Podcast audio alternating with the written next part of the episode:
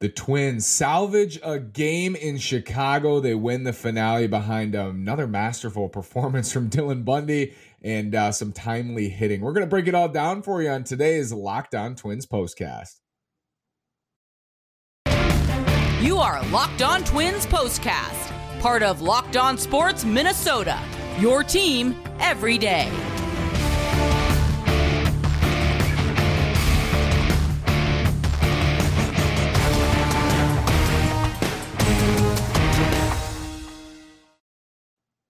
And welcome to another edition of our Locked On Twins postcast. It's Sunday, September 4th, one week out from football. But today we're talking baseball. I'm Nash Walker, the host of Locked On Twins. With me, writer and reporter at Access Twins, Mr. Brandon Warne. Before we get started, are you one of those people who thinks it's okay to drive stoned? What's the worst that can happen? You end up driving below the speed limit? It's no big deal, right? Wrong. You not only put yourself in danger, but everyone around you. Talk about a buzzkill. Stop kidding yourself. It's not okay to drive high. If you've been using marijuana in any form, do not get behind the wheel. If you feel different, you drive different, drive high, get a DUI. Brandon, Twins win the series finale.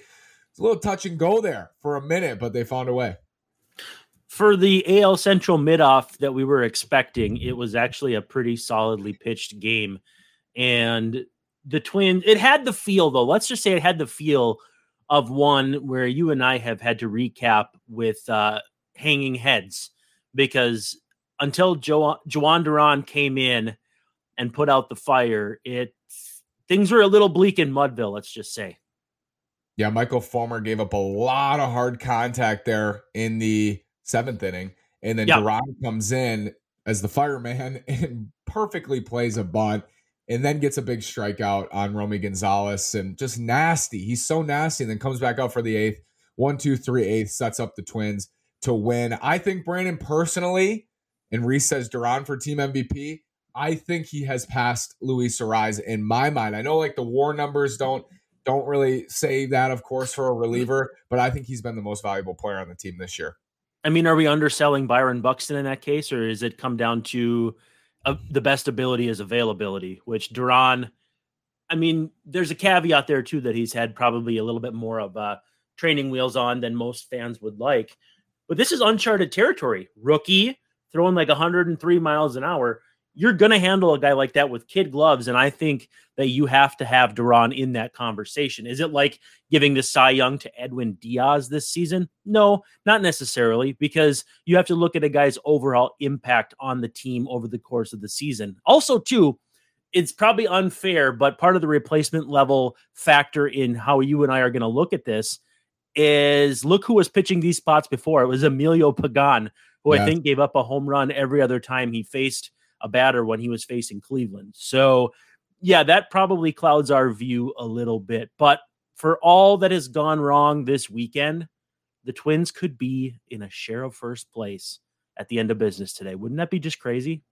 Crazy. And I think this win is it's important to not get swept, but it's important because they now have the season series edge. It's one game, but they're up 7 6 yep. on the White Sox. So you can view that in some ways as being a three game gap between the two teams. Of course, all it takes is the Sox, you know, being two games better than them the rest yep. of the way. But that that's a big win. They're in the driver's seat in that season series with six to go. And you got three on the road out of the way. So three at Target Field against Chicago, three in Chicago to finish the season. So for that reason, I think it's it's it's a good win it's a it's a bigger swing than it seems like too losing three in a row versus losing two of three because that game that you lost the night before is effectively wiped out in the standings. Right. so you really lost a game in the standings to a team that was behind you in the first place. So yeah it it felt pretty lousy to lose both of those games obviously last night much more more uh more so or no sorry um the first game much more so than last night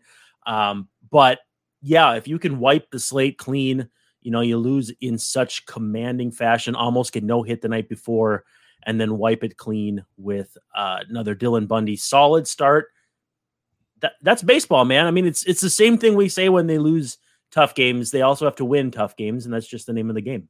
Let's talk Dylan Bundy and Tyler Mahle after this word from Bet Online. BetOnline.net is your number one source for all your pro and college football betting needs and sports info this season. BetOnline is also your continued source for all your sporting wagering information, including live betting, esports, and scores. The fastest and easiest way to check in on all your favorite sports and events. Head to the website today or use your mobile device to learn more about the trends in action.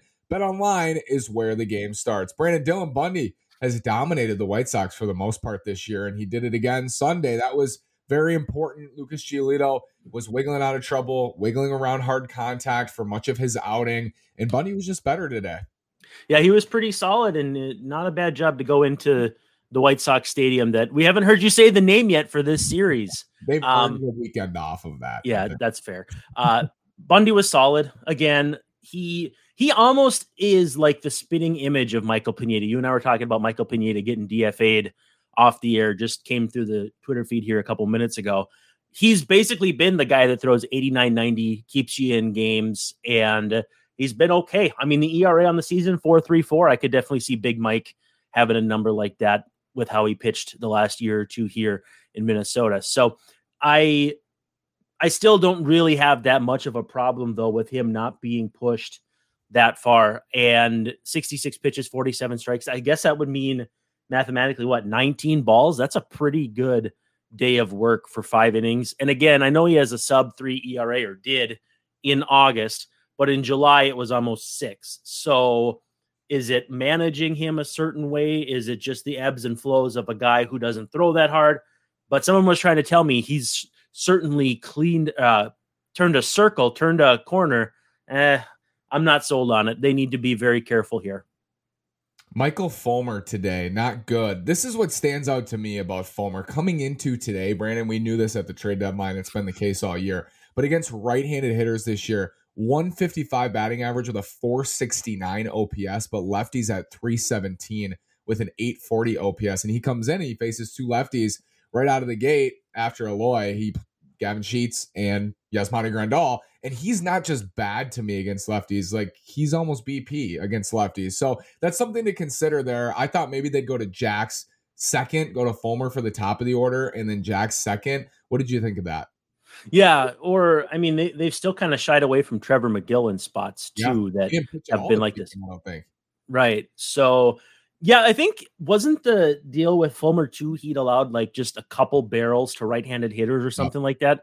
And I mean, the numbers would back that up. 469 OPS is absolute. It's like a pitcher hitting, a, decent pitcher hitting. So, I he's going to have to be used mix and match, almost like Caleb Thielbar before he broke out a bit. You know, when Caleb Caleb Thielbar wasn't throwing 94, he had to be kind of mixed and matched with. You kind of feel a little better about him against righties now than I think you do Fulmer against lefties. But yeah, there's a reason why on the the power ranking of bullpen, Fulmer's no higher than fourth for me, and it's uh, pretty easy, maybe even fifth or sixth, depending on how you view Thielbar, depending on how you view view Megill. Easy for me to say. Um, but yeah, he's he's just gonna have to be used in a certain way that um, that makes him a little less vulnerable, which you know, is uh, is hard to do in today's game, but you know, based on bench matchups and that sort of thing.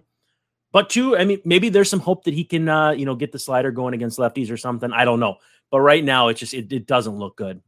It's interesting because they Jax has had 11 straight scoreless outings, so you don't blame them for going to Jax for the top right. of the order there, and then the middle of the order has Sheets and Grandal. So it's it was tricky with the way that their lineup looked today because they have mm-hmm. so many right-handed hitters, but then the two back to back, you got Sheets and Grandal. So it could just be a matchup thing too.